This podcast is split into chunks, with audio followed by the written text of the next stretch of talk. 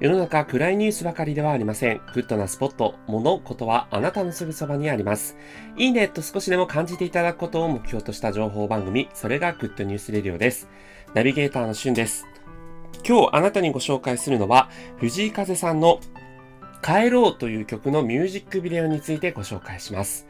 えー、この番組でも、えー、藤井風さんね、めちゃくちゃ好きですと、超おすすめですということでご紹介しましたが、アルバムの中に含まれている最後の曲、えー、帰ろうという曲がですね、アルバムリリース当初は、えシングル曲ではなかったため、ミュージックビデオが作られていなかったんですが、まあ、ファンのみならず、え音楽業界内でですね、ものすごい名曲が生まれたということで、今回そのアルバムの最後の曲、帰ろうという曲がミュージックビデオとして仕上がりました。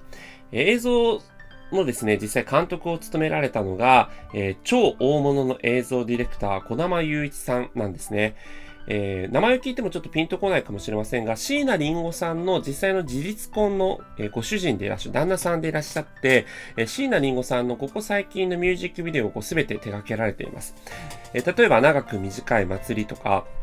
あの、トータス松本さんと、えー、二人でやった目抜き通りとか、えー、エレファントカシマシの宮本さんと一緒にやった獣行く細道ですね。まあ、それから宇多田ヒカルさんと二人でコラボした、えロマンとソロ版ロンドンバージョンのミュージックビデオも手掛けられてます。それから、あの、安室奈美恵さんのニュールックっていう曲も手掛けられたりとか、えー、本当にですね、数々の、まあ、有名アーティストのミュージックビデオも手掛けられた方なんですが、今回デビューしたてのね、あの、藤井風さんのミュージックビデオも手掛けられてるということで、やはりまあ、藤井風さんがいかにこう、音楽業界内でもすごくこう、注目されてる存在なんだなということがわかりますね。そしてその藤井風さん自身も、えー、この帰ろうという曲、アルバムの中で一番重要な曲、一番大好きな曲というふうに言うわけではないんだけれども、この曲をリリースするまでは死ねないと。そして、この日本語の曲をリリースするために、他にも日本語の曲を書かなきゃなというふうに思わせてくれた一曲だそうです。まあ、それだけやっぱりこう思い入れのある一曲ということですね。